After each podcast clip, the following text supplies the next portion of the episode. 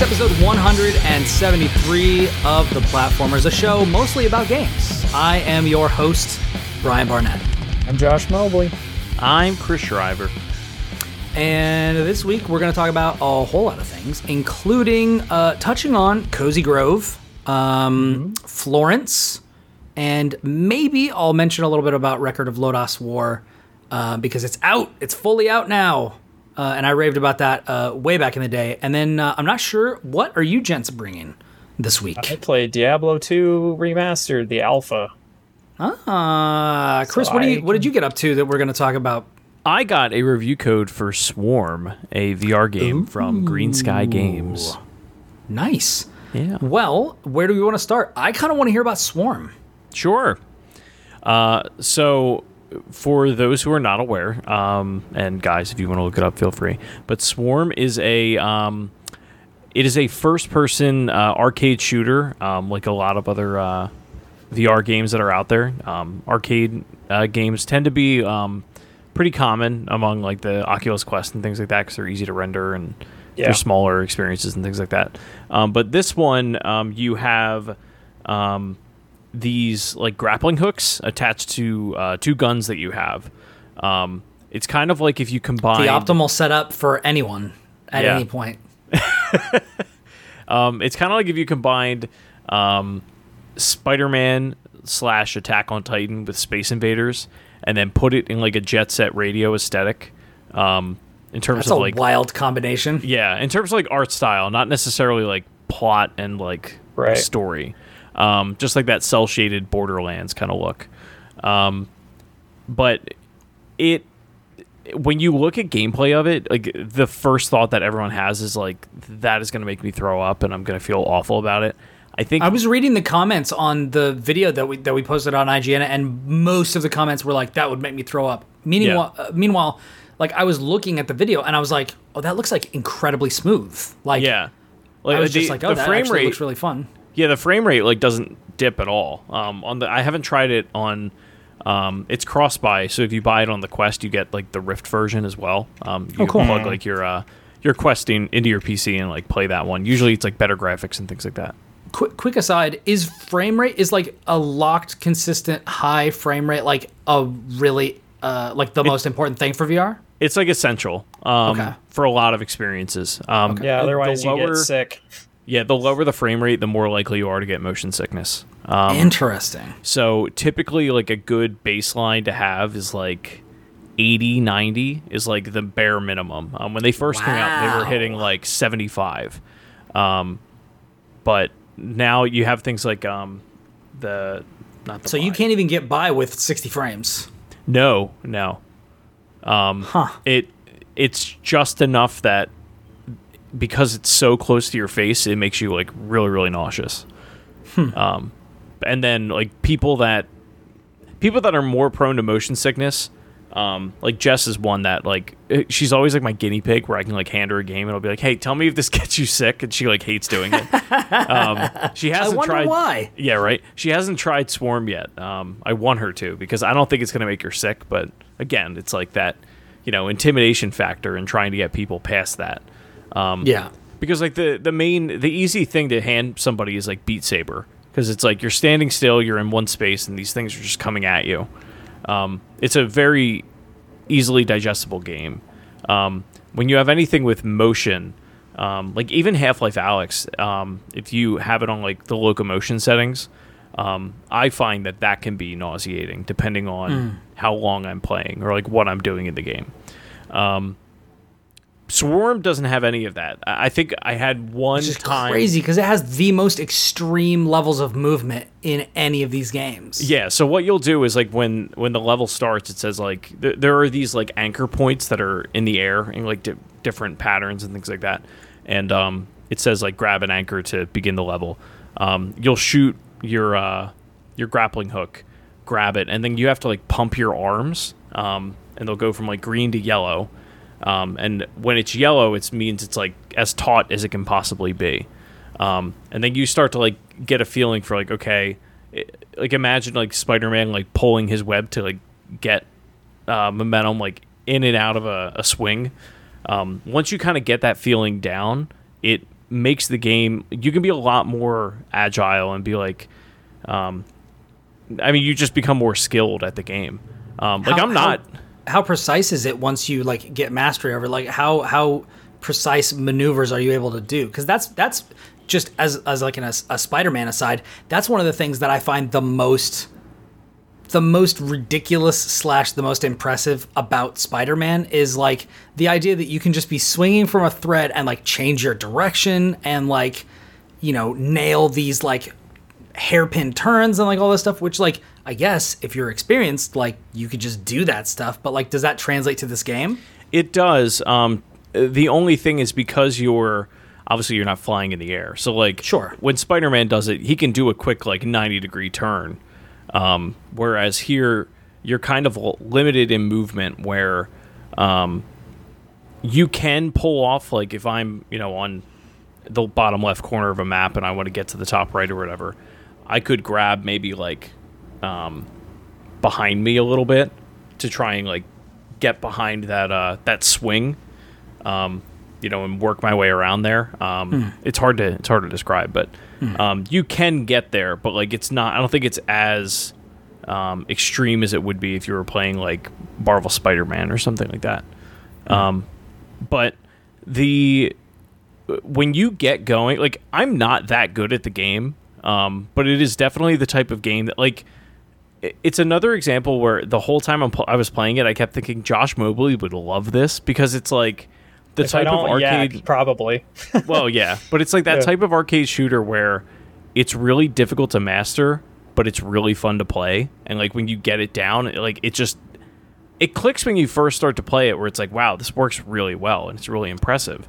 Um, but when you really start to get a rhythm down and you understand where things are placed in the level and what enemies come out when and things like that, um, it really like the replayability of certain levels is probably the most fun piece of it for me. I mean, I, li- I Um, do like replayability. Yeah. But they um like there's different objectives in each level where it'll be like um, you know, defeat defeat the boss without taking any damage or um, you know, get X number of points and stuff like that. Um, but a lot of the enemies are uh they're pretty varied. Um, there's one enemy type that'll like it'll chase you down behind you, so like you'll see them come out of like a portal, and then you, a minute might go by and you're like taking other guys out, and all of a sudden you turn around and there's this giant swarm of you know these like bots that are chasing you, and you have to get them as quickly as you can, um, otherwise you take damage. Um, there's like uh, this like I don't even know how to describe it. They're like these little bots that will come out like in groups. Um, and if you like shoot the red one, it'll like explode like other ones around them, like a chain reaction kind of thing. Um, and then there's like ones that they'll shoot missiles out, um, and you have to like shoot the missile. Otherwise, it will if it gets you, it does like a lot of damage. Um, but it, the the enemy types are like really varied. Some of them are uh, like remind me a lot of Doom, um, just in like how they work and how they're how they shoot at you and things like that. Um, but it's for me, it's the most unique like VR experience that I've had. Um, particularly on the Quest, not counting um, Beat Saber and Half Life Alyx. Um, and it's like one of those so games it's like, that, really up there yeah, I mean, like I, I'm still pretty like new to like the VR space, but like there have been a lot of games that like they're not like stinkers, but like I'll I'll play them for you know, maybe an hour, and then I'm just kind of like, all right, I'm I'm not like feeling this. This is one of those one like this could be like the way that I play Tetris Effect. I will play Swarm. Like I will continue to go back to this over and over again. Wow. So is it like like what are your what are your goals? You've talked about like swinging around these anchor points and stuff, and like I've seen the video, so like I know they're like the they. Honestly, when I first saw this, I was like, oh, this is like in uh, in uh, the you know new Spider-Man two, where there was all those holographic things um, that Spider-Man was swinging around in between. Like it Yeah. reminded me of that. Yeah. Um. So like, what? What's like what is the objective? what's the objective like what's the like replay value is it like a score chaser or like or do you have like achievements that you're going for or or what Uh, what's the deal So it, it's kind of both. So um, there are like five different worlds uh, with I think five levels per world. Um, Oh, okay. in each of those, there's probably like three to five objectives that you can try and go for, and then there's leaderboards that are tied to those. Um, so Is it like uh is it like Mario 64 where like you can only go for one at a time or is it like so No, you can go for all of them? Yeah, you can go for all of them, and if you Okay. can, like, if you can get, there are certain levels. I'm lucky if I get one. Um, Hmm. Like, if you can get all of them, like, you're you're really good at the game. um, but the uh, like that's the replayability. It's just getting better and learning how how to maneuver around the levels and knowing which enemies to take out when. Um, it's almost like Resogun in that way, where I was actually gonna say because Yeah. you were talking about like a, a degree of mastery, but like gameplay that was very satisfying. I was gonna make the Resogun comparison, which is very funny. Yeah. Um, so, what are like some examples of of objectives that you'd be going for in these levels?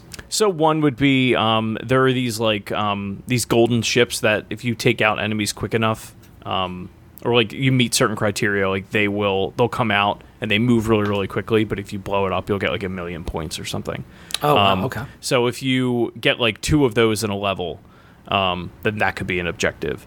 Or um, one is defeat the boss without getting hit at all, which I have not been able to do um, in any of them. Like one of the one of the uh, the bosses in it. Um, it's this like flying. It's I think it's in the second world. It's this flying worm uh, that goes all around, and it has these like um, orbs on the top of it, and you have this like slow motion ability that you can use um, alongside a like dash ability that like it'll recharge like throughout you know the time that you're playing and as you defeat enemies.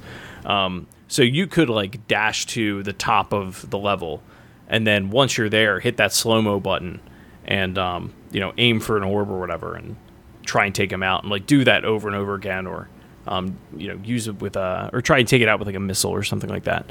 Um, and after you do that each time, you know, it gets real pissed off and then it's chasing after you. So like you're in this like cat and mouse game with this thing. Um, but it comes at you pretty fast. um, so you have to really like like when you're in those scenarios, like you're really moving your arms around a lot. Um, the one thing that I'm surprised at though is like it seems like the type of game that you should be like I should be all over my living room, like accidentally punching holes in the walls and stuff. and there's more times than not, I'm surprised when I haven't moved at all, and I feel like I have. Like, because on the quest, you can double take- tap Okay. the side, and like you can see where you're at in your play space. Um, Hmm. And I'll double tap it. I'm like, oh, I'm exactly where I started. And like, I don't know how that happens because in my brain, That's I'm crazy. thinking like I'm going all over the place. Yeah, it's really. But are cool. you just moving your body and not your legs? You know. Um, it's yeah. I mean, it could be a lot of that, or you're just like turning in a circle, and like uh, for some reason, half the time I end up back where I started. That's Um, crazy. Yeah, but it, it, It, must be like some muscle memory or something. Like you're you're you're conscious of the fact you don't want to punch a hole in your wall, so you're like brain guess. is sort of like making Your you subconscious avoid it. is like, all right, fam, I got you. Yeah, Yeah. because there are other games like Pistol Whip is one. It happened this morning. I was playing it, where um, like all of a sudden, I'll, you'll see like the grid lines um of like the the play space that you draw out, and like I, I came into contact with it, and I was like, oh shit, where am I? And I I double tapped, and I was like right in front of my TV, like about to punch it, and I was like, oh Jesus, and I had to step back. Um, but it, that never really happens in Swarm. I don't know. There's a lot about this game that like I feel like I can sit there and try and pick it apart and be like, okay, the lack of motion sickness happens because you're like anchored to the world and you're like you're in control of where you're going. Um, and it doesn't feel so much as like an out of body experience as like a locomotion type of control does. Um, But there's other stuff in this game. I'm just like, I don't know how you guys do it. Like, That's it- really, it really works impressive. so well. Yeah. Um, so Although you might need to give Jess that test because part of it might be that you're just you have My VR, VR legs legs, at this point. Yeah. Yeah. Because I felt like when I'm in uh, the, the few times I've a done uh, the few times I've done VR and it's been in like a cockpit experience, totally fine. And I feel like it's you're right because you're anchored to something. You're like I'm in a seat. You know, I have the in a opposite. way, right? with that, like, Really. Star Wars Squadrons, I can maybe play that game for like 45 minutes. And then by the time I'm I out, think I'm like, that's like, even a long time, honestly. Well, yeah. But um, but by the time I come out of it, I'm like, I need like a soda or like a seltzer. Like, I need something to settle my stomach because I'm not feeling well. You do a lot of flipping and Sip, diving. sip around, on a sprite and You get do. some saltines. Yeah, right. um, but I never, uh, I never had that moment in Swarm. Um, I'm trying to think if there's anything else I want to Interesting. talk. Yeah. I, I do wonder how they did it. I bet there's some GDC talk coming in the future. Oh, there has to be. I mean, How we got the- you to not throw up. Yeah, their Discord is just full of people like trying to figure out how they did it. Um, apparently, the game was in development for like two years, um, and they said like the main thing that they wanted to get down was just the ability to like make it really accessible, really fun, and replayable. Um, Nice. It is, yeah. So it's from Green Sky Games. They provided me the review code. Um, it's currently on the Oculus Quest and Oculus Rift with cross-buy. It is coming to Steam. I don't know when. Um, I don't know that they've said exactly when. Some point. Yeah, at some point. Uh, but definitely check it out. Um, I I want to do so you can like do this thing on the Quest where you record video locally um, of whatever you're playing, and then what? So what I want to do is like do gameplay of it, and then sync it with like video capture of me like just wandering around my office or whatever Oh, interesting. um, just to get something out there. But I mean, there's tons of videos on it um, on YouTube and things like that. But uh, I would love to I- see no sound. I just want to. I just want to hear like your feet shuffling on the carpet and like Well, that's Yeah. how it is with Jess. the, like the controllers she'll, going. she'll come down and just like maybe like hear me breathe. Like I'm just like, like because I'm like panting or whatever it is I'm playing, Mm-hmm. um, and it's just me shuffling around the living room with like Nice. because I have the headphones on. She can't hear anything, but she's like, it's a bizarre thing to come downstairs to. So you said there are five worlds, five levels each world, so 25 levels total. Um, so how far are you? And like, and like you, you give it a hearty recommendation. Like, do you like, do you have anything, like anything else to say about it, or, or uh, like? I got to your, your like is is this your final review or or are you still working your way through it? Um, I mean, I'm still going to be playing it for sure. Um, I only got to the third world, I think the third or fourth level. But you're pretty Um, you're pretty far in. I'm pretty far into it, yeah. Um, I mean, I probably, I think I have like five or six hours clocked into it, um, which for VR is a lot. Um, it doesn't, it, it's which is so weird. Like it, it doesn't sound like it is, but um, a, most VR is- experience. You're an adult. Yeah. Yeah, Well, that's that's the other thing. That's I mean, honestly the compa- main thing. compared I- to like you know Dragon Quest 11, you know, right, right. like a freaking 200 hour RPG or whatever. Yeah.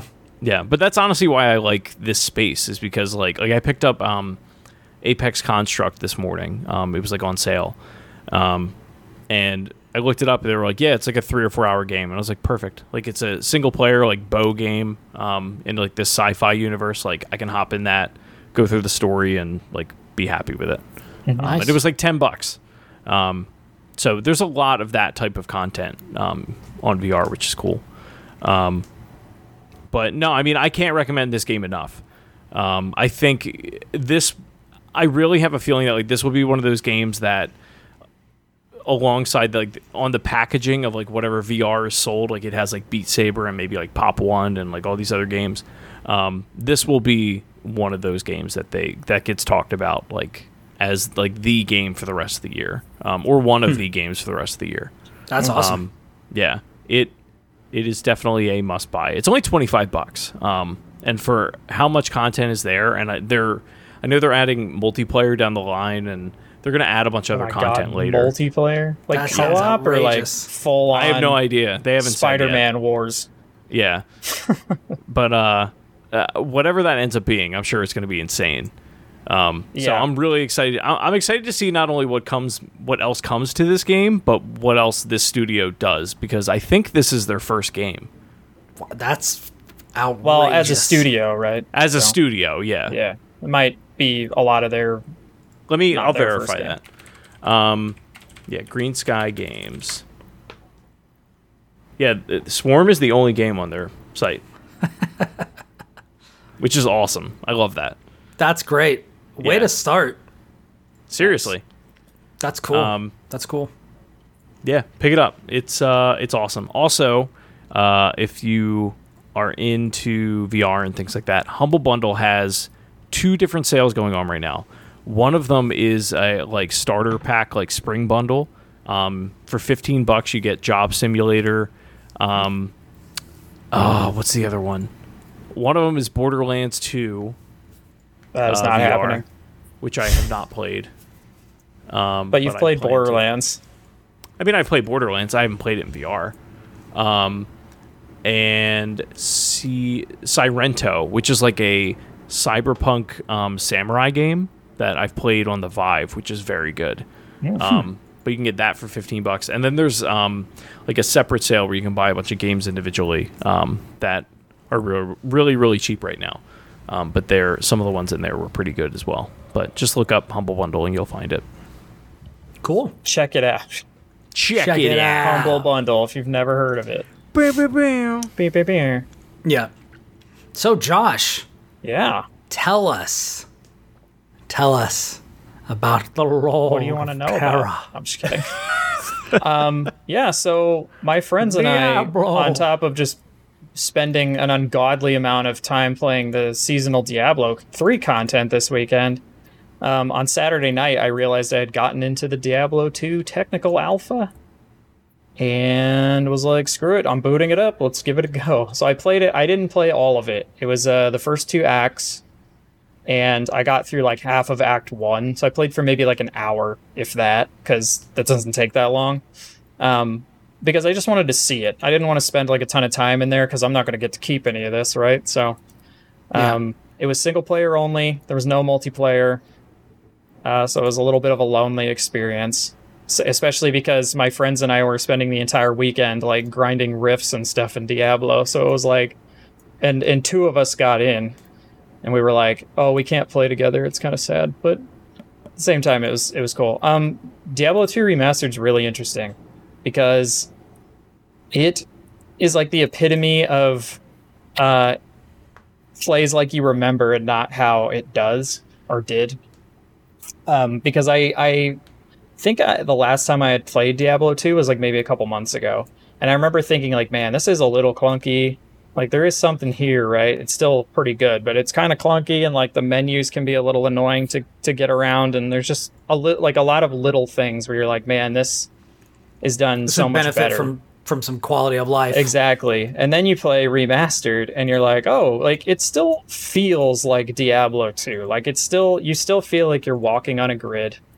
You still feel like um you know uh, like it, you you feel that annoying thing where like you go to hit something and they like are walking away and you just go, you know, because your character like sits still and stuff. So like when you play it, you're like, oh man, I feel like right at home. This feels like Diablo 2, but they've just done so much to it to make it seem or to make it feel like your brain remembered and not how you ac- it actually felt.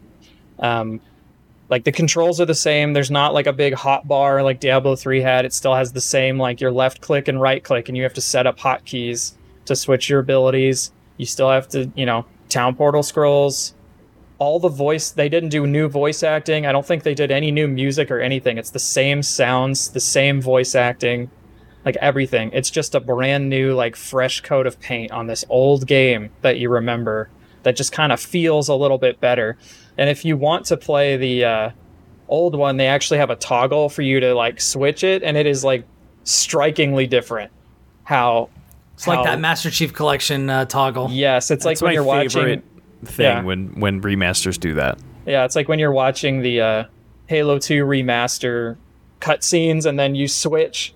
You're like, all these blur cutscenes look so good, and then you switch it, and it's like a bunch of potatoes yelling at each other, and you're like, oh god, what, what, what is this? Yeah, it's it's it's that same thing, and um, yeah, I I do feel like uh, the one thing I will say that I do feel is different. I did feel like I was getting more uh, items that I would say were like good, but I don't So know you think if the drop rates are maybe have maybe well, been I tweaked don't a little know. bit? That's the thing. I, I Or maybe it's just for the alpha, just because they want to give people experiences. well, I don't. I don't know. That's the thing because it didn't feel like I was getting stuff that was overpowered. Like it felt like I was getting stuff for my level, but I always, as a kid, remembered playing those games and feeling like it was such a grind. Yeah, But I was also like, just bad at games yeah. when I was a kid. I'm sure. Well, know? I'm sure that's part of it, and part of it is it's not the full game yet. Like yeah. it you isn't know, the full it could game. be a it could be a situation of like talk to me after 12 hours or something, you know. Yeah. Um, it's not the full game, it, but it's like half the game. Uh, well, almost half the game because I think uh, it's going to come with uh, Lords of Destruction, I believe, just built into Heck it yeah, automatically. Um, so that'll So you'll be able a- to be the druid and the assassin and all. yeah, they're in the menu. Um, but you couldn't play them. You could only play the sorceress and the uh, barbarian, and I think the rogue. And I played the barbarian because I was The like, I'm gonna Amazon? be boring and just hit stuff. Yeah. Uh, I think it was originally called the Rogue, and then they changed it to Amazon and D2, and I think it's when it's coming back in D4. I think it's called the Rogue again, but I don't. Oh, interesting. I don't remember. Uh, but I yeah, always liked uh, I always liked playing the necromancer and the paladin. Those are my two go tos. I was always a big necromancer guy because I liked skeletons and I liked summoning them and just having them do all the work. Heck yeah, Um, exactly. That's my favorite thing. But another thing like that I really liked was like setting up all the really really powerful auras with the paladin, like you know the the Mm-hmm. aura to have everybody like you know heal up or like thorns like where people hit you and like imps walk up and hit you. And because they're like like you were saying like they run away really quickly. So like it can be tricky to like hit fast moving enemies. But fast moving enemies will often come to you and do hit and runs. And when you have heavy thorns they just kill themselves. Like Mm-hmm. they punch you and die. And it's like yeah that's that's pretty good Yeah. so, Yeah. Uh, I think we on GameSpot published an article like the day the alpha went live, and it was like, it turns out Diablo 2 is still really good. And uh, I would uh, I would second that. I think Diablo 2 is still really good. Um, for as much. it's t- really interesting that we're we're about to have Diablo 3 and Diablo 2 and then also Diablo 4. And I don't know that has has I don't know if anybody knows if Blizzard has announced plans to like sunset the D3 seasons or anything. Uh, they never. I don't think they ever sunset D two seasons, but I think at some point you will get like D three will go into like sunset mode, and they'll be like, "Hey, we're still going to run just- seasons, but we're probably going to just like randomize everything from here on Yeah. out." And you can keep playing the game, but we're not gonna like create new cosmetics and stuff like they give you every season or whatever, um, or I'm make really- like balance adjustments or anything. So I'm really really curious what it's going to feel like to to I Blizzard doesn't necessarily have to justify the existence of all these three different games, but like they don't. just just as a gamer, like I'm the most interested in Diablo 4 because it's new. That's But exactly what I'm- I said. But uh, yeah, but I'm really curious, like how how different four is gonna feel from three is gonna feel from two. I Like, th- because I two think- is two is very stodgy compared to three. Like Yeah. as far as like so that sort of. Thing. Um, I would say based on just because I've played this genre a lot, based on just what I've seen of Diablo 4, like Diablo 3 has a lot of it has some build diversity and it's like more it's it is a little bit more like an arcade game though in some respects. yeah, yeah. Um, where you're just like jump in, jump out, like do everything like super fast and everything it, literally everything's exploding. Um, but then you on the other end you have uh you know you have path of exile which is like the most obtuse super complicated thing that exists And then Like, you have Torchlight. which is like almost i would say it's about is like- diablo 3 like level Yeah. of complexity. It's about the same uh but yeah you have you have these two things where you have one end it's like super arcadey and then the other end is like super enthusiast. Like if you play path of exile and you get into it like that is the thing you do. It's really complex and they release content all the time so you're like They're, always yeah, they're action RPGs. Diablo leans into the Diablo three leans into the action. Path of Exile leans into the RPG. I mean, Path of Exile has a lot of action too. It's just like there's a lot of complicated stuff that the game doesn't tell you, and it's really hard.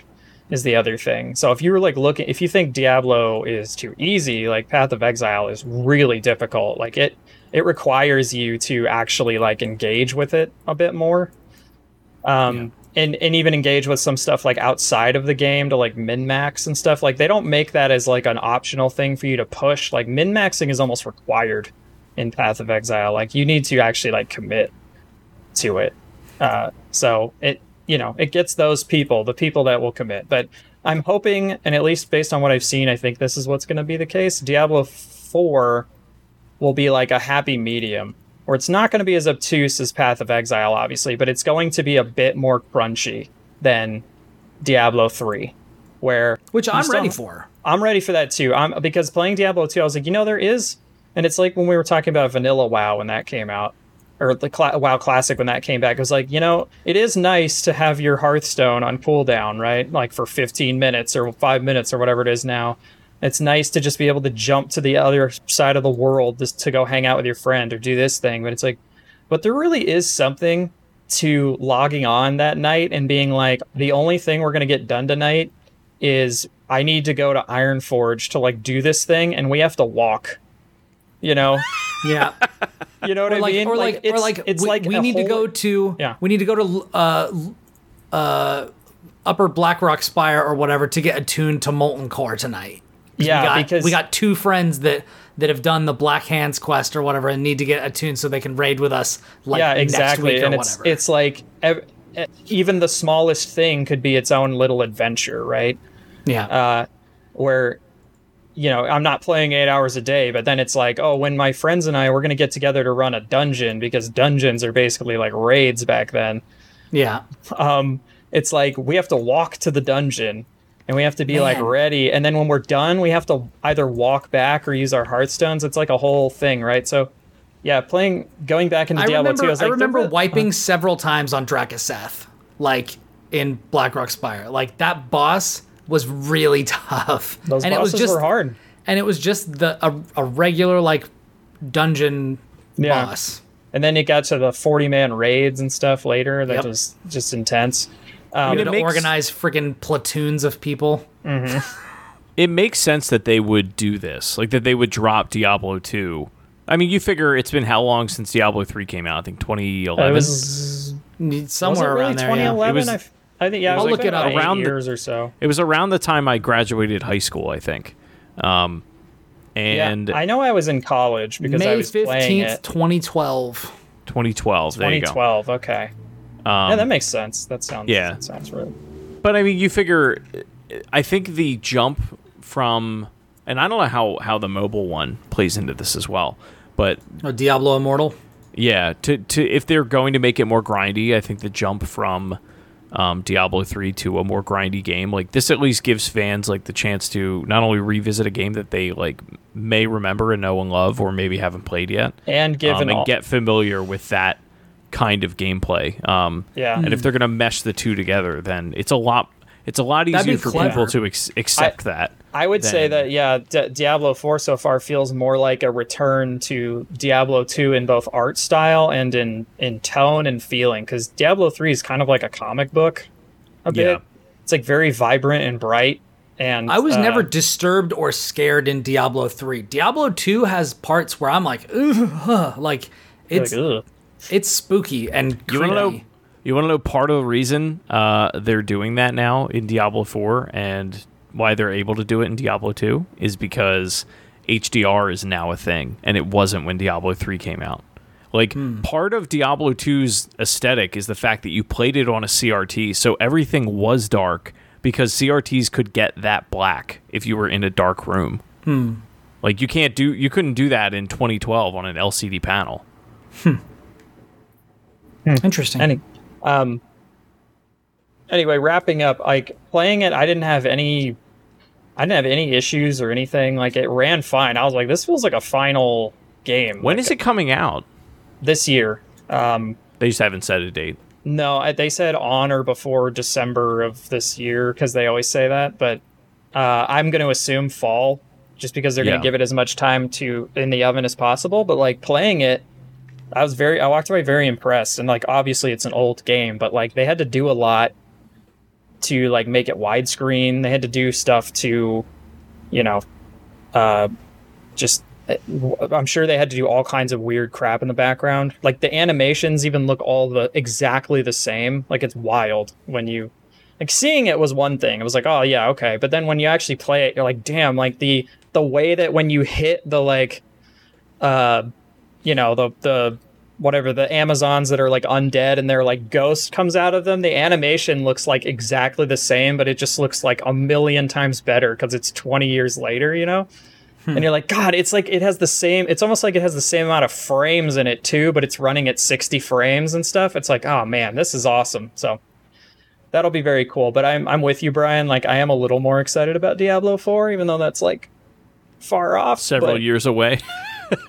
I don't know about several, but m- maybe one and a half to two years. Yeah, I would say. Uh, whereas Diablo 2 Resurrected's like right around the corner, and who the hell knows when we're getting Path of Exile 2, honestly. Yeah, But and and like if that's anything like Path of Exile one, like I'm not gonna play it. So Diablo two will either be something that I play, you know, while I wait for Diablo four, or I'll just hold out and play other stuff. But I am curious about Path of Exile 2 because it looks like they've done some changes to stuff that look kind of neat and cool, but I am also wondering like uh is this still going to be as fucking just insanely obtuse and hard?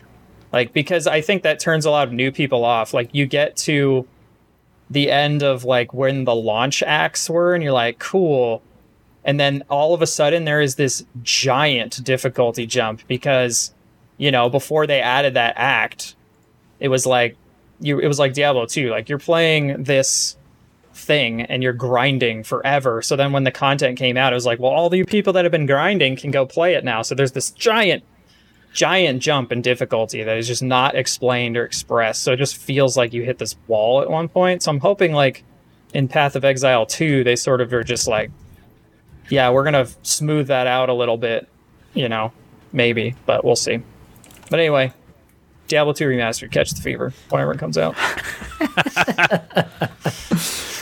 yeah, um, so I played a couple of things this week. Um, some of them I am not uh, able to talk about fully yet, but I can touch on them uh, a little bit. Uh, I'm playing Cozy Grove.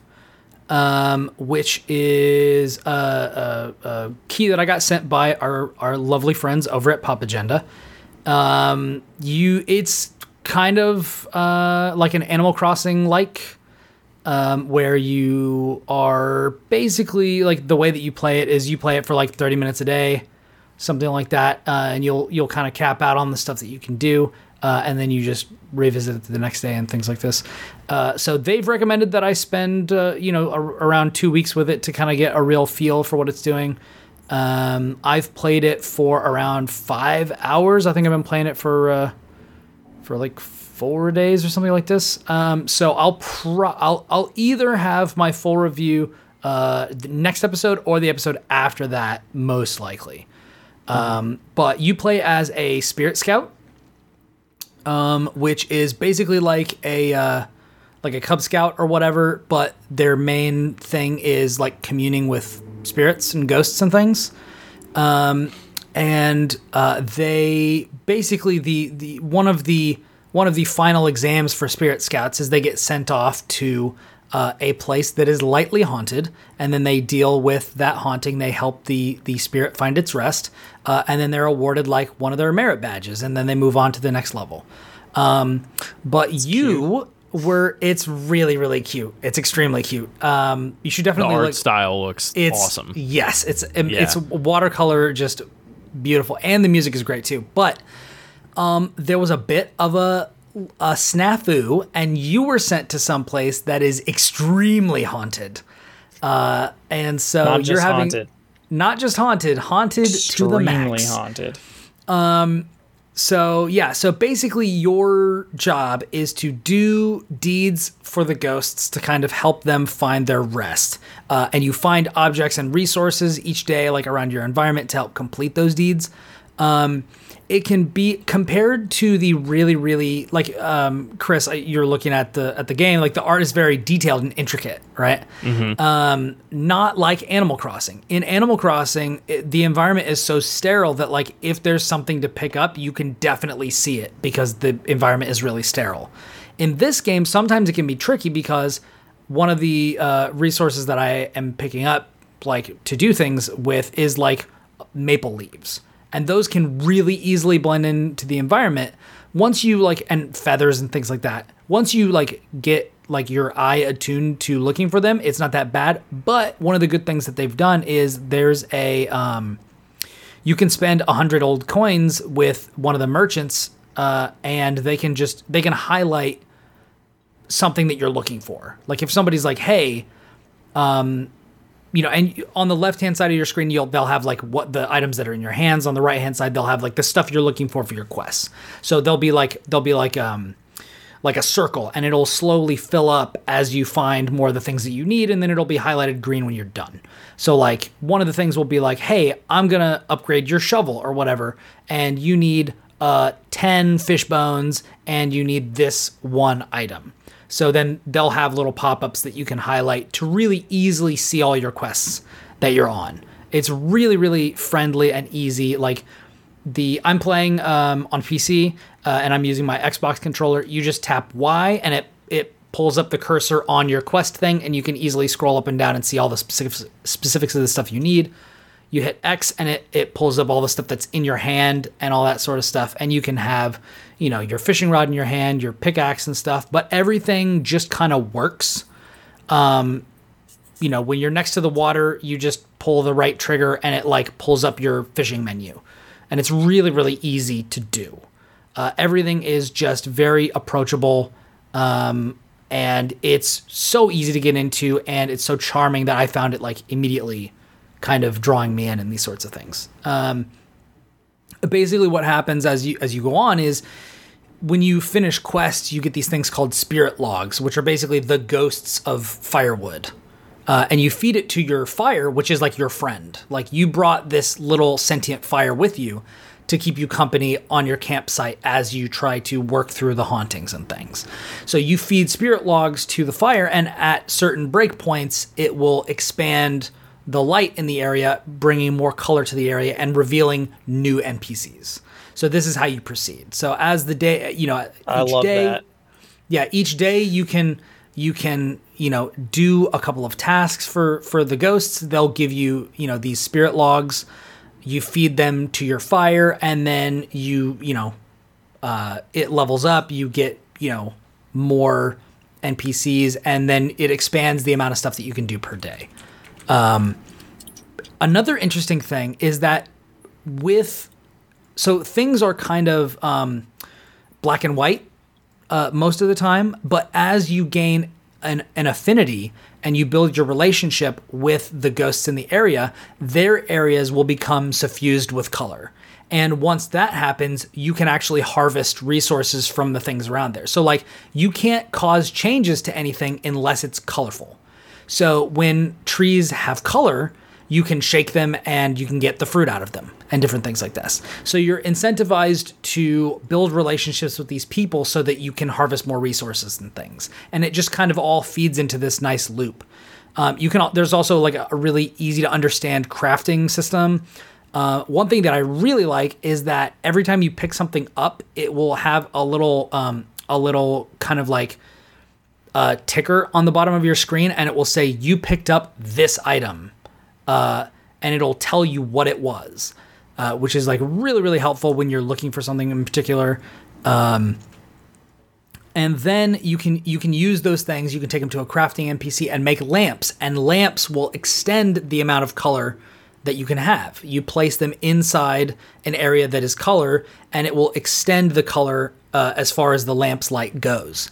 Uh, and different items that you can build have tags like rustic or um, decor or different things like that, and different NPCs like those things and will gain more affinity for you if you surround them with the things that they like. And all of those affinities are over their head in a heart meter and they just fill up. So if you build something, it's like, oh, it, and it'll pop up a notifier like, oh, this bird pet that you have likes rustic decor. You put some, I built like an old, like rickety rocking chair and placed it down next to the thing, and it was like three hearts up plus rustic decor. And so you know exactly what is happening and you know why it is happening. So it's super clear in a way that I find like really uh, delightful. The only question is I have is how where do I get this and how much do I have to spend? it looks like it's fifteen dollars. Uh, Okay, it's on I'm in. Steam, Switch, the Epic Game Store. Uh, I don't know if it's on Xbox or PlayStation. Okay. I would love Yeah. it if it was on Xbox, but I will accept Switch. yeah. I'm I'm checking. It's on Xbox and PlayStation and Apple Arcade. Is this out already? Yeah, Yes. it's out. All right, I'm in. I'm getting it. It's gonna happen. what's it? What's it called again? Cozy, Grove. Cozy Grove. All right. I'm Did you look, look at it yet, tonight. Josh? Not yet. But Look at the, look at the yeah, screenshots of it, Pull dude. up the yeah. Pull up the. it looks cute as hell. watch now. I'm like, I don't want this. I'm kidding. yeah, I'm interested to see. I you- see what you mean though, Brian. I, I feel like um, if I Oh, was I've, playing I've like seen this. if I was yeah. playing this on Switch, I could I could imagine it being difficult to find certain items. Yeah. Um, because Yeah. the screen is so small and the the DPI is so low. Like No, this looks there's a lot on this screen, but it looks cute as hell. I'm Yeah, I'm here for it. I'm in. Yeah, it's really really it. good. Um, I mean, this isn't even my full review. This is just like This isn't I'm, even I'm my final review. This is what I've been playing.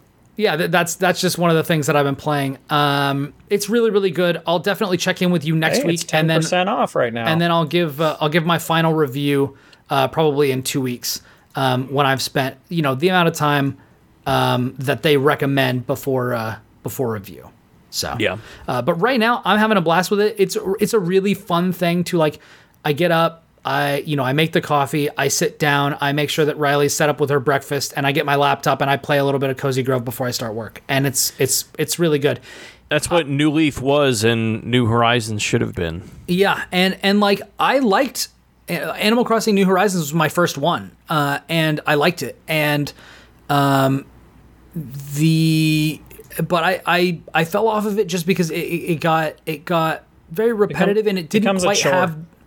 Yeah, and, and Yeah. so far this is like the the writing in this is like really good. Uh, it's Well, like there's the- there's writing in it. Period. I mean, Animal Crossing is some. Nook Nook is good.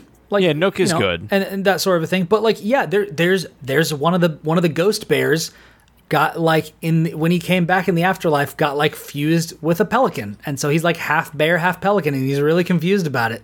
And it's just really it's just really cute and fun, and he's he's over there, you know, in the cold and all that sort of stuff. It's it's really good. I like it a lot. Um, Yeah.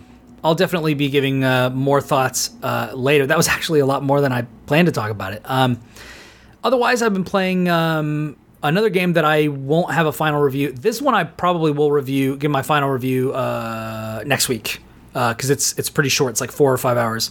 Uh, is uh, is Record of Lodoss War Deedlit and Wonder Labyrinth, which I previously did the early access uh, review when they had like the first chapter only Um, but it is it's it's that Castlevania like game that I was telling you guys that I liked because it had like better mechanics than Castlevania basically.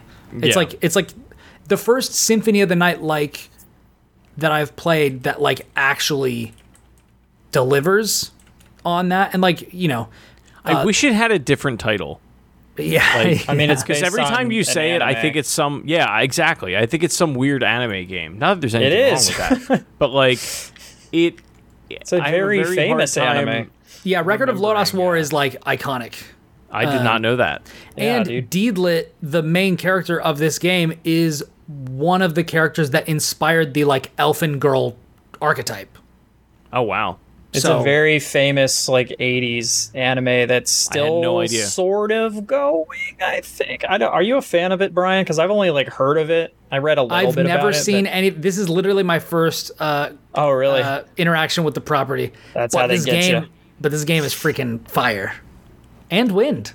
Uh, because Mm-hmm. you know, but but uh, go back and you know you can check out my you know my early access review. But uh, basically, uh, it's freaking great, man. It's it's awesome to see a Castlevania like in the modern era with actually 2D graphics, um, and not you know. I mean, you guys know I liked Bloodstained. Like I wrote the IGN guide for it. It's a fun game. I like it a lot. But it's the visuals leave something to be desired, and uh, and Deedlit uh, delivers, and it still feels really really fun to play.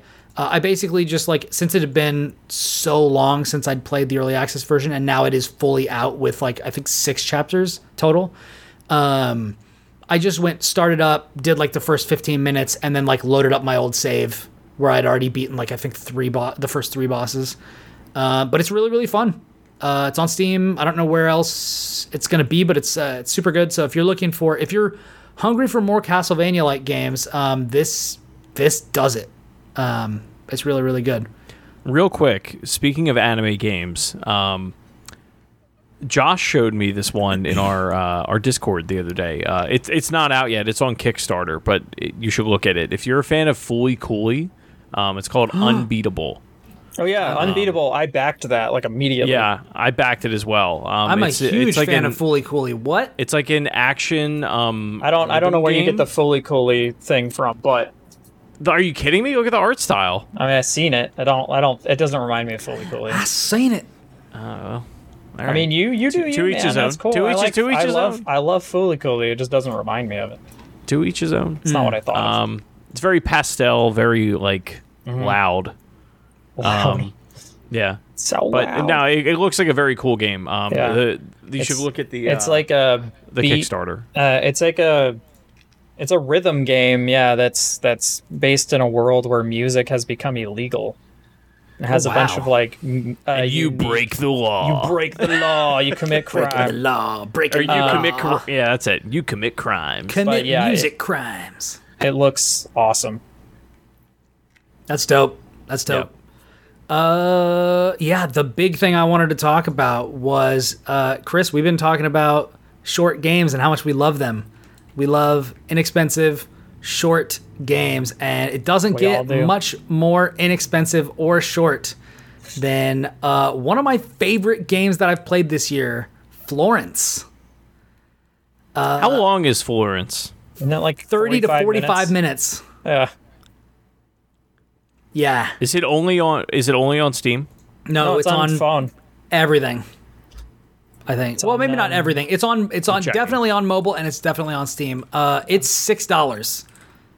Uh, Buying it right now. Yeah. It's well. Let me give you the pitch first. I don't care. You gave him Everybody, the pitch. man, I'm. You gave me the pitch. it's a forty-five. It's Annapurna. Yeah, I'm buying it. Yeah, this is this is the this is the uh, you know and the funny thing the crazy thing is last episode we were talking about how rare it is to have emotionally resonant games and I played Lost Words Beyond the Page and then Florence like the following week which is like I I welled up in this game like this thi- Florence. So I'm just going to read through some of the notes that I made. Um, what the first note that I made is this game is fucking genius design. Um, and one of the things that I think is the most impressive, the the art is immaculate. The music is immaculate. The story is beautiful and poignant and genius. But the most impressive thing about this game to me, uh, as somebody who you know is is in games criticism, is that this game says things masterfully and artfully through mechanics. Uh, and even with mechanics, they convey what it's like to be in love, how how we think about the things that we say before we say them. But as we become more comfortable with the person we're with, the words come easier. Like it is so brilliant. Like it's unbelievable. It's actually unbelievable. I bought Um, it.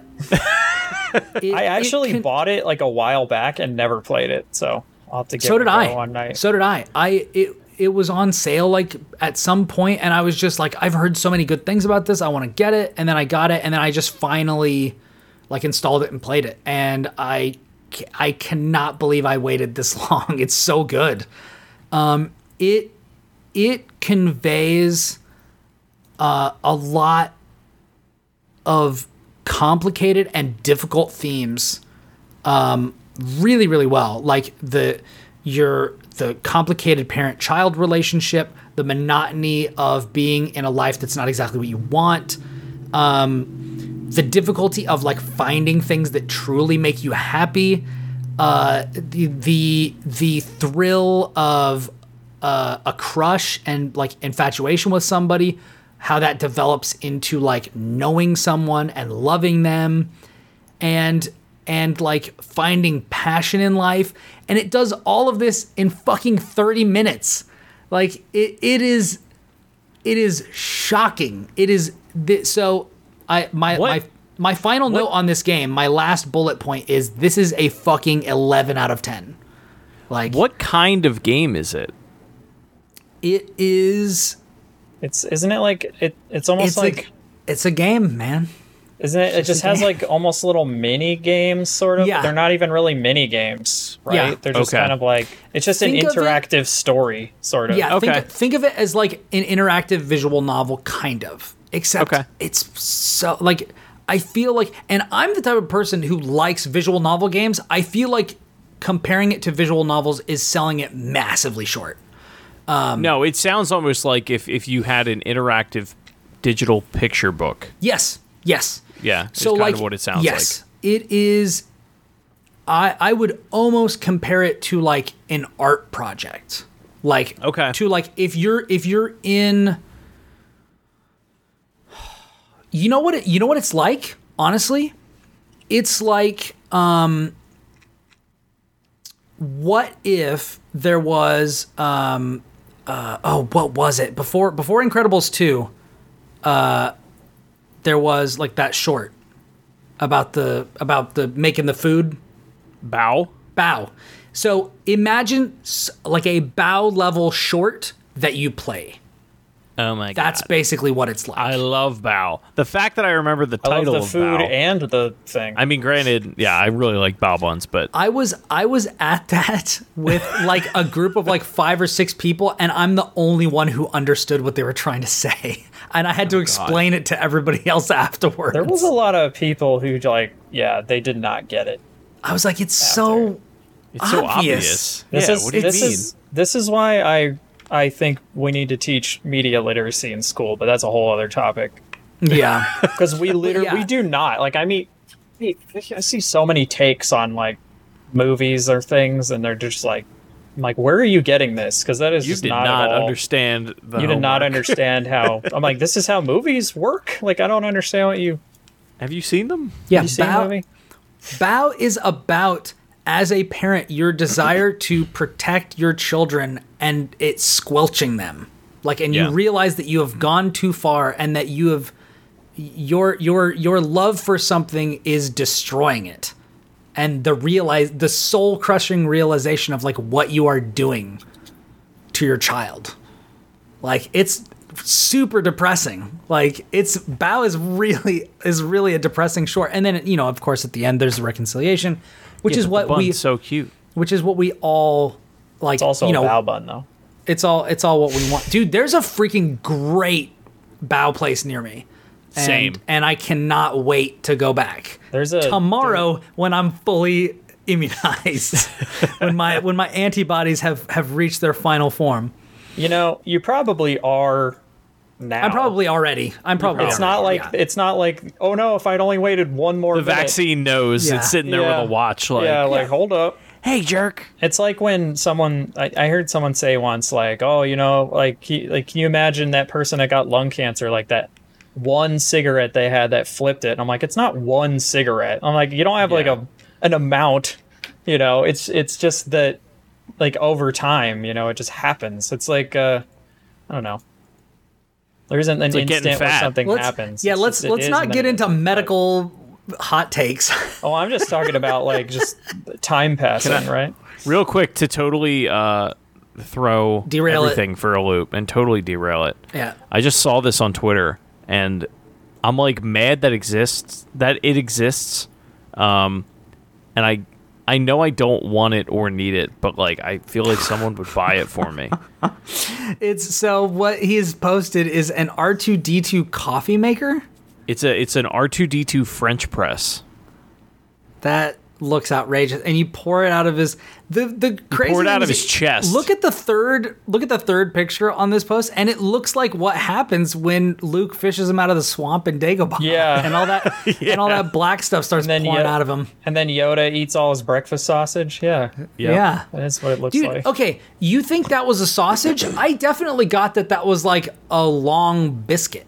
Because of the way he Oh, kind of really? like chewed on the end. I definitely Oh, I got don't know. that that was like I- a I it It's was also like, like it was like a I always thought it sausage shaped granola is what I thought. Oh, I always thought it was some kind of dried meat, so I always I always referred to it as a breakfast the breakfast sausage as a joke, and that always made people laugh. You're the first person who's ever pushed back. Okay.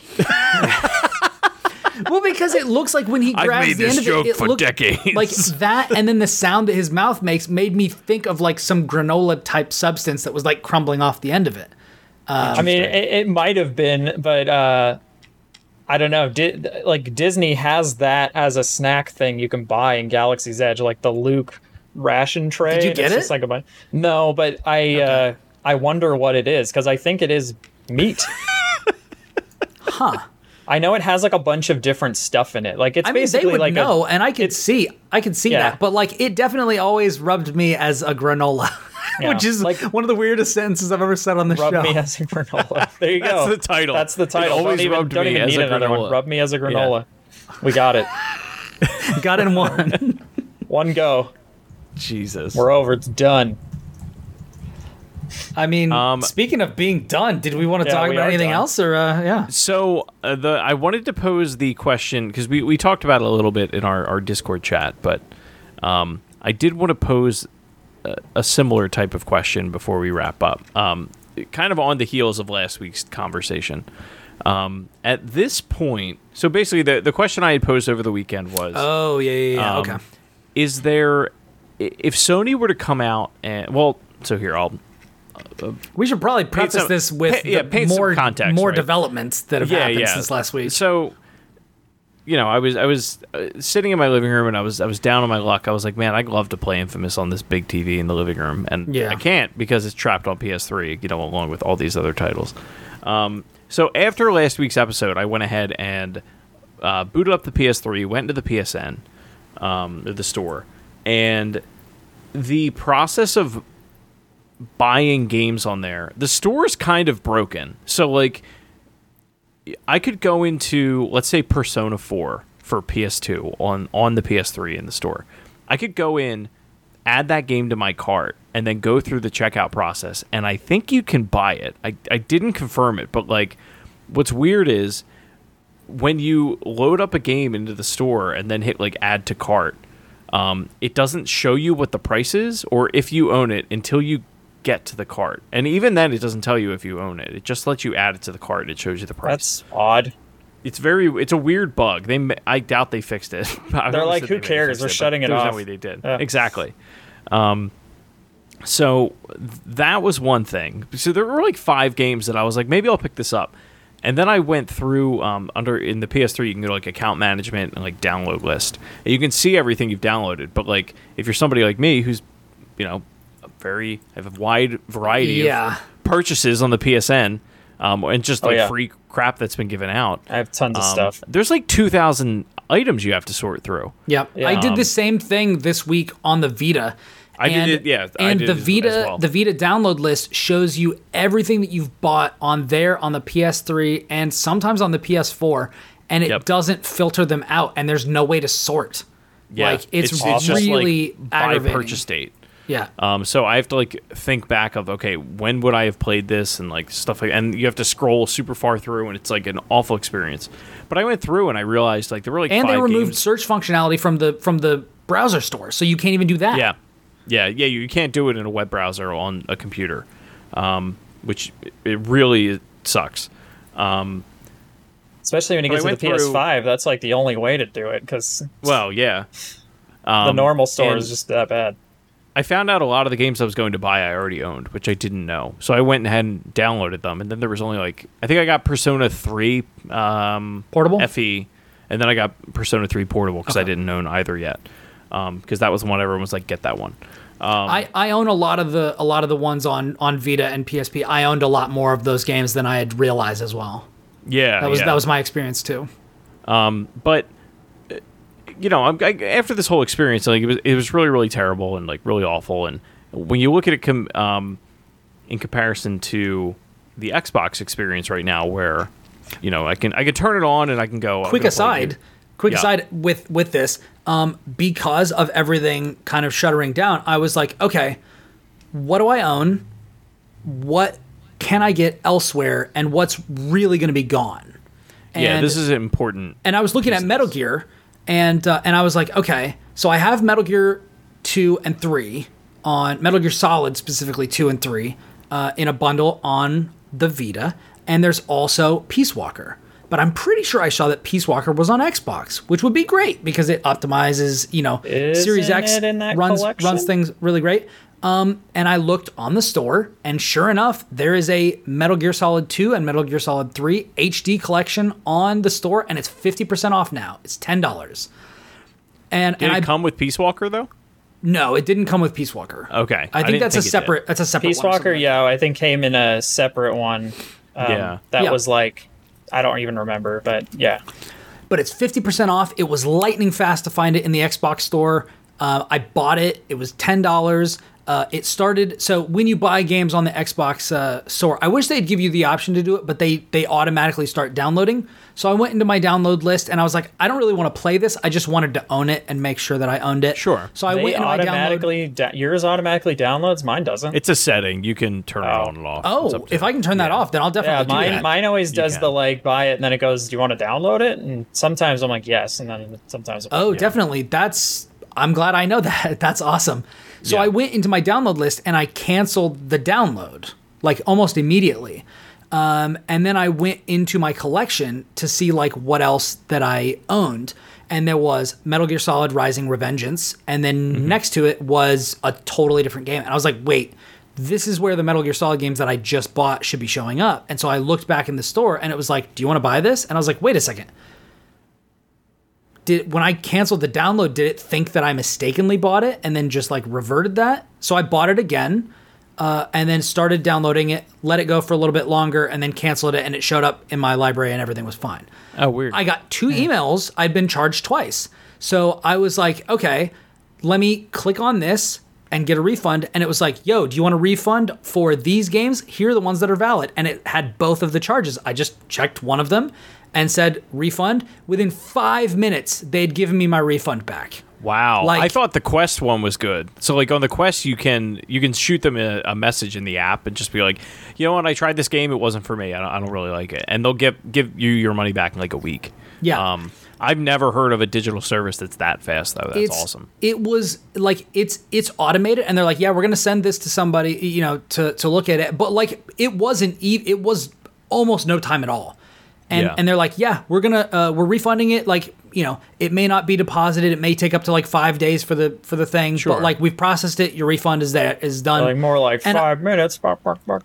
Well, and- but but I was like I was like I con- I like I looked over at Audrey and I was like that was the easiest interaction that I've had to resolve a mistake. Sounds like DoorDash. like Yeah. DoorDash is like whenever I've had a mistake, I literally contact them, and within like five minutes, they're like, "Do you want like credit?" And I'm like, "Sure." So I'm going to Yeah. use it. So But like, but like that was a very because I because at the time when I was doing this, I was t- trying to parse through this Vita menu and I was doing all this crazy crap. And then like with with Xbox, it was it was easy. you just bought It it. was ju- it was just done. Yeah. It was Yeah. just done. The storefront is really good on Xbox. The the customer service is really good. Like it's just a great experience. It's all very fleshed out and thought out. Yeah, and easy to use. And and Yeah. if you have problems, they address them.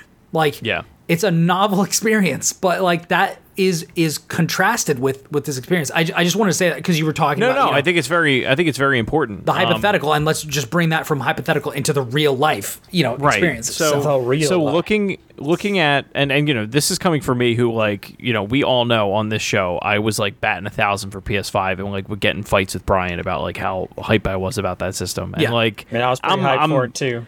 yeah so and, now and I'm, I I'm- wanted to be like it wasn't like I had it out for them at all. No but like you you definitely were able to see through the you know the the forest through the trees or whatever it is um you know Forest like, for the see the forest for the trees or from the trees. Yeah. through the trees isn't it I don't know it doesn't matter anyway One of those. Yeah. That's but, what it is. y- You know, so now we're in a position where we've been, you know, using these things, and um, you know, we had the the news of this. We had the news of, um, hey, Days Gone Two got canceled, and now they're remaking The Last of Us, um, even though the game hasn't Uh, been out for ten years. I don't think Um, it got canceled. It wasn't it that. Well, it got shot down. It got yeah, shot they down. they had a pitch for it. they pitched and then it. Sony and was like, wasn't nah. accepted. Yeah. So, you know, now it, Sony's not looking good, right? Um, And, I, and so I've have heard I've heard indie devs say like Sony just doesn't care about us anymore, yeah, yeah. Uh, so which was a big I've- pushing point of the PS4. Was like, yo, was we're the totally place for different- indies. Yeah, totally different uh, marching orders at that point as well, Yeah, you know, yeah. and, and mentality then. Um, and I think it's very uh, prevalent now. So my question to you is two things. One, what does Sony Well, quick need before to before you do- before you Go ask ahead, this go question, ahead. one one of the big takeaways from that piece for me specifically wasn't necessarily just that Days Gone two. Uh, the pitch got turned down, and they're working on a remaster of The Last of Us. But it was Sony is now focusing on super blockbusters, basically to the exclusion of everything else. Like the idea Yeah. was that like if it's not a Last of Us level, Naughty Dog level thing, um, they want nothing to Which do with They I find basically- nuts because they don't really make money on those. Yeah, well, and another somebody pointed out, and I, I forget what it was, was like Sony putting all of their backing behind the studio that is constantly having like controversies. Like the crunch behind Last of Us Two was a big story. Yep. Like Yeah. all of this, all of this sort of stuff. Like Well, you know, it wins and- awards, so they don't really care, right? So, Exactly. And and so that is like that was the the big thing that was kind of sobering for me. Not necessarily just that like this pitch got turned down and they're doing another remaster. It was like oh, like they straight up just like are they have very different priorities than the PS4 Sony that I loved. Like PS4 Yeah, is one of my favorite consoles of all time. Like it had No, I mean it sounds. This sounds very akin, not even akin to the PS3. Like this is um, it's because the PS3 it was like yeah, you know, six ninety nine U.S. dollars, whatever. you'll get another job. Um, yeah, yeah, like it, no big deal. You'll figure it out. someone probably um, did. There's somebody out there who did. yeah. Oh, of course there is. for sure. There's But- always one. you know now it's like they're too big for their britches and they they think their shit doesn't stink. Like it it's a weird position for a company to see a company in. Um like apple kind of does this but they put their money where their mouth is. Like they they're very good at like delivering a product that is consistently you know up to par and what people expect. Um playstation um yeah, like you better prove it, man. Is all I'm saying. Yeah. Um. So the question, you know, is what does Sony need to do for you guys at this point to make you get this feeling out? Like, For me, it's like I have this feeling in the pit of my stomach of like I'm not. I don't have a good feeling about the PS5 and the path forward at this point, um, because really nothing that they've done has made me uh, All, all have I any reason to have faith other Yeah. than you know the games that are on the horizon. Like sure, launch happened. Spider Man was great. I beat it in a day, and Yeah. like we moved on. Um, the hardware is great, but like I was telling Audrey, I was like, I was like, it is almost comical the speed at which Sony is pissing away the goodwill they earned last generation. uh, yeah, like I can't believe how much the tone has shifted in the span of six months. So I find that I find that cra- this is all a little new to me because I knew there was already stuff going on. Like they weren't super, you know, in it. But I'm just like not in the. I'm not on social media anymore, really. So I don't Right. see this stuff. So I find that crazy. But I I definitely think we're getting to a point where Sony is just going to be not. They're not being looked at super favorably right now. Um, I, I feel like that that might be just our perspective. I, I am, am so fascinated to know how the average consumer, how the average gamer, they probably about don't that. think about it at all. no, you know what? I oh the average gamer. Yeah, I Yeah. think you're right. Um, no, I do They're like, think I'm just playing Apex. I don't give a crap.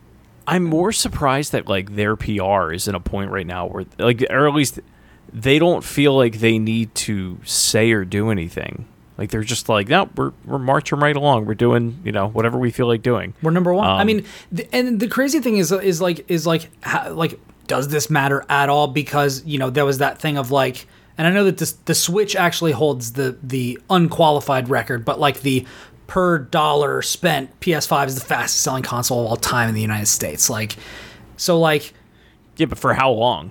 yeah, I mean, I Yeah. Like uh, that, that that's what I want to see is like six months. If somebody comes to me and they're like, "Do I get a PS5 or an Xbox right now?" I'd tell I'm probably gonna an say an Xbox. Xbox. yeah, for sure. Same. It's like get an Xbox and Game Pass. There's no reason not to. I Yeah. like that's that's the answer. yeah. but it also kind of depends on the person, right? Yeah, Sure. But I mean, yeah, yeah, mo- somebody- most of the time I am probably going to be like, yeah, get an Xbox. Like if you're just trying to play, I don't know, Whatever the hell. Fortnite or something, right? Like get Yeah. an Xbox, get an S. Like if you're just buying a console for your kid, it's like this thing's going to work great. It's going to do exactly what you want. yeah. Just get that. Yeah. Um, the other question I had uh, before we wrap was I had like in a perfect world, what Sony would do is they'd come out and say, okay, we understand people are upset about this whole backward compatibility situation. And um, because of the hardware limitations, we can't get those games. You can't just pop a PS. Bless you. You can't just pop a PS3 game into a PS5 and imagine it would work. It just it can't be done what we are going to do is sell you an external uh, USB-C drive that you pop in, or that you know that, that sits next to your PS5. It'll run PS3, PS2, and PS1 games. Just looks like a little like external hard drive or whatever. yeah, and you can install your It's like um, the HD uh, DVD disc drive the for Xbox. the 360. That- that's yeah. exactly what I was thinking of. That's um, funny. when I was thinking about this. Um, and if you previously purchased any games on, uh, you know, the PSN on those consoles, they'll never do this on those consoles. Um, you know, it'll show up in your library of like PS5, PS4, PS3, and all that good stuff. Um, it does honestly for me, it doesn't even need to upres it. Like it could play it at the native 720 and you know whatever other resolutions yeah, whatever. you're playing. Um, but just so I don't have to have another HDMI cable going to my TV is really what it comes down to. Um, do you think that's enough, or what is like the bare minimum that I Sony would have to do? I don't know. There was a report from I don't remember who said it. I think it was uh who's the who's the God of War guy again? Cory Barlog. Jaffe? Cory Did- Barlog, or was it Jaffe? Some one of them was like saying that Sony's working on a game a Game Pass like competitor. Oh, the the after word they was talked after they talked mad shit about it, and I'm like, we'll see. Like they already sort Didn't of Jim Ryan say that like there's no way to make that profitable? So like, why would they do it? Well, now I think they know they have to, so they're like, "Hey, Yeah, I'm, I think I'm they pretty keep sure they're at a point where they they're probably like, keep it out." seeing the. They must know some statistics that like Microsoft doesn't share with us about Game Pass because everything they share with us is that it just continues to grow and like people who have it keep it and you know the get like and all that stuff about like oh the games that are on here that uh you know they their sales triple or whatever right so Yeah, they're probably fi- like seeing stuff that we're not seeing and they're like crap like maybe which i i don't know. I i don't know. I don't i don't know anything about that but yeah. I weird times I to me the Game Pass thing, like the the PlayStation Game Pass counterpunch is only going to be valuable to people that only have PlayStations, which is plenty of people, sure, but like that's kind of like an MMO or like a game as a service. Like there's only room in my heart for one and it's in like there's no way that Sony can make it as good as Microsoft can. They just don't oh have yeah because coin. game pass has been around Well, for no, but- years at this point so Well, it's sure. accrued But- like all of these things already all these features and uh like goodwill and publishers that want to be on it right so like and the But good functionality and infrastructure is there because of Yeah. it's Microsoft. But It's a good thought experiment, though. Like, Sure. if Sony were to come out and be like fifteen dollars a month, it's the exact same pricing model, all that good stuff. Yeah. Um, you get every first-party PlayStation exclusive ever, and it's there on day one. I mean that would be uh, good. is that it because i mean that's a good start Well, no, yeah, that's that's the start. But then you have you know your third parties, your indies, whatever. because Game Pass doesn't have every Microsoft exclusive ever on it, but it has all of the newer. Well, that's what I mean. Like you the know? new ones that would, yeah. And I assume they're just going to stay there in perpetuity. Like they're not going to be like, oh, guess what? Like Master Chief Collection's going away because I bet a lot of like people like myself play a tr- even though I own it, like play a tremendous amount of Master Chief Collection off Game Pass, right? Like they probably Yeah. have seen that lots of those games that they run, like their multiplayer po- uh, populations are much higher and consistent and stuff. Um, yeah. I So to I answer don't know. your I, question, I it would be good, but I don't know. to answer your question, I think that if they came out with that sort of a peripheral for for you know to enable backwards compatibility, uh, and then they were like, "Yo, we're also doing like a Game Pass thing," and it looked like they were actually putting effort behind it. I would still be really dubious about the direction that they're going because so much else uh, has happened. Um, but I, I think that would be a, a really good start. Also, when it, Yeah. when they, what's going to happen when they shut, you know, the PS5 servers down? Yeah. You know, years from now, are they going to keep that stuff around or what? You know, because it Who seems like? Sony just really loves these cutoffs. Nintendo too, but Yeah, I think believe- people are Nintendo's- getting believe in increasingly generations. annoyed by that. Yeah, Nintendo's the worst offender of it.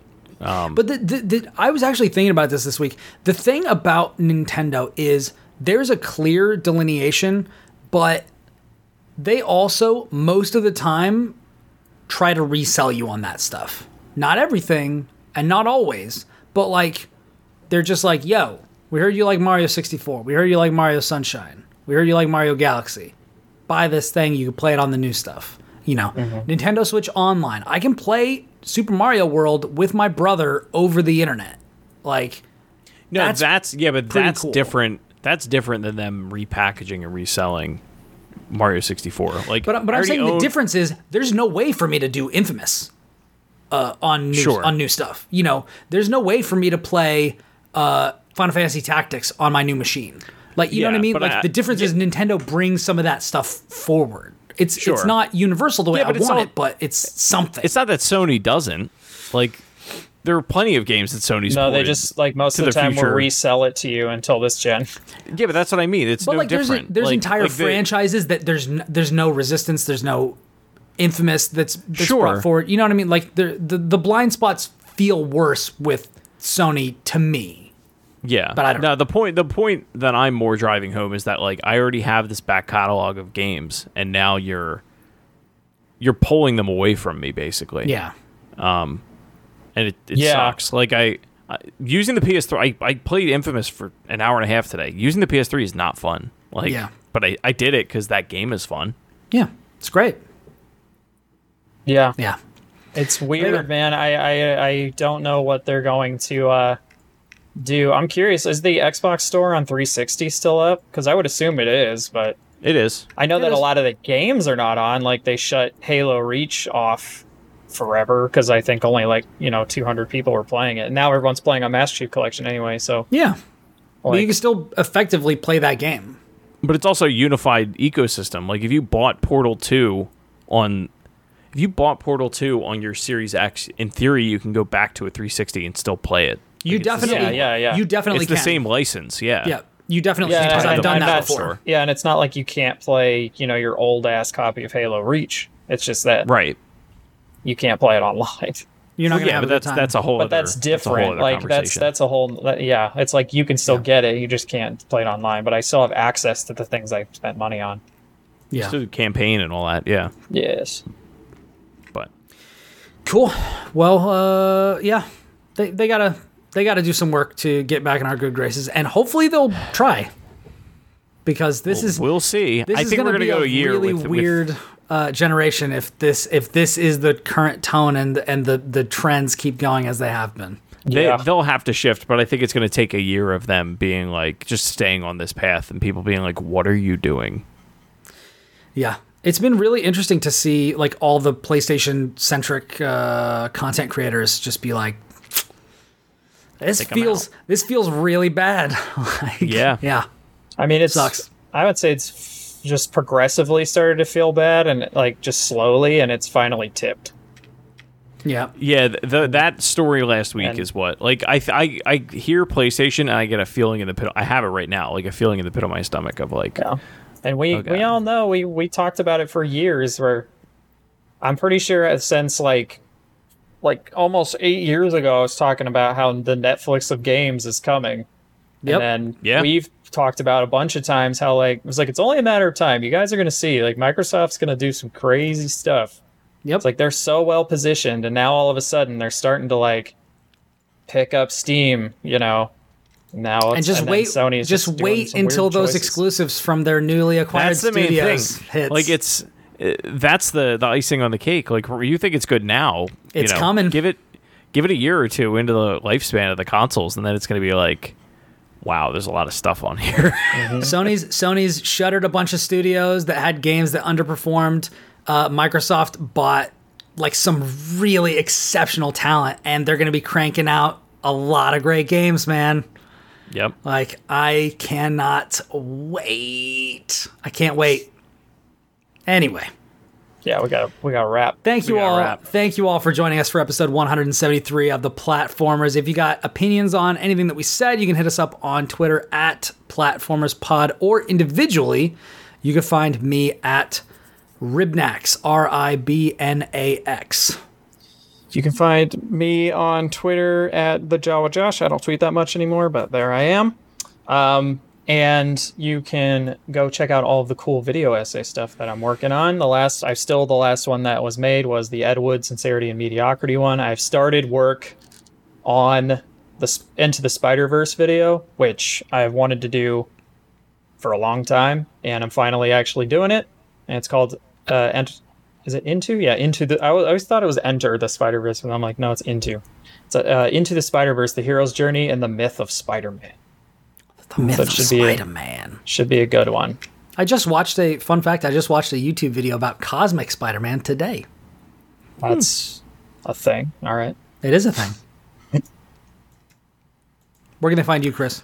You can find me on Twitter at Shrives93. Um, I may be on an episode of the Falcon show, Falcon and Winter Soldier show that IGN does on Friday. Um, I have to talk to Lauren.